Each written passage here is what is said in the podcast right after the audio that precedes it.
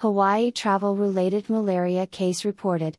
The individual diagnosed with malaria had recently traveled to a country where malaria is commonly found. The case was investigated by the Disease Outbreak Control Division and is pending a site assessment by the Vector Control Branch. There is generally no risk of transmission in Hawaii, as the type of mosquito that is capable of transmitting malaria to humans is not known to be present within the state. Separately, CDC reported a single case of locally acquired malaria in the National Capital Region in August 2023. This is in addition to reports in June of locally acquired malaria cases in Sarasota County, Florida, and Cameron County, Texas.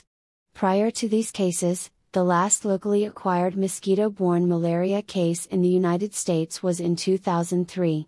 There is no evidence that cases in the affected counties or in Hawaii are connected. These cases do not raise the risk of local transmission in the state or to other areas outside the reported counties. Malaria is a unique mosquito borne disease caused by a parasite and is transmitted through female Anopheles mosquitoes often found in tropical and subtropical areas such as in Africa south of the Sahara and parts of Oceania such as Papua New Guinea. Anopheles mosquitoes are not found in Hawaii. Malaria is not spread from person to person and is not sexually transmitted. The incubation period is typically from 7 to 30 days.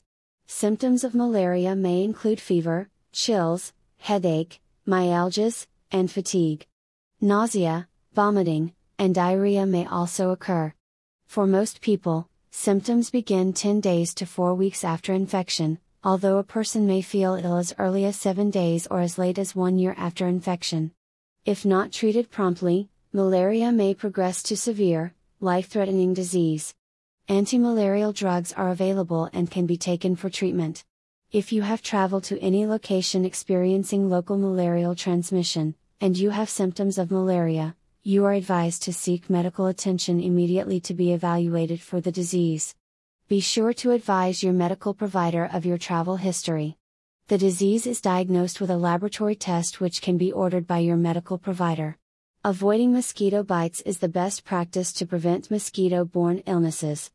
Mosquito bite prevention includes wearing light colored, long sleeve tops and long pants, using insect repellent, keeping windows or doors closed or covered with screens to keep mosquitoes out of your living quarters.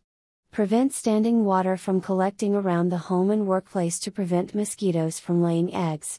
For more information, please visit the Disease Outbreak Control Division, DOCD, website and Vector Control Branch, VCB, website.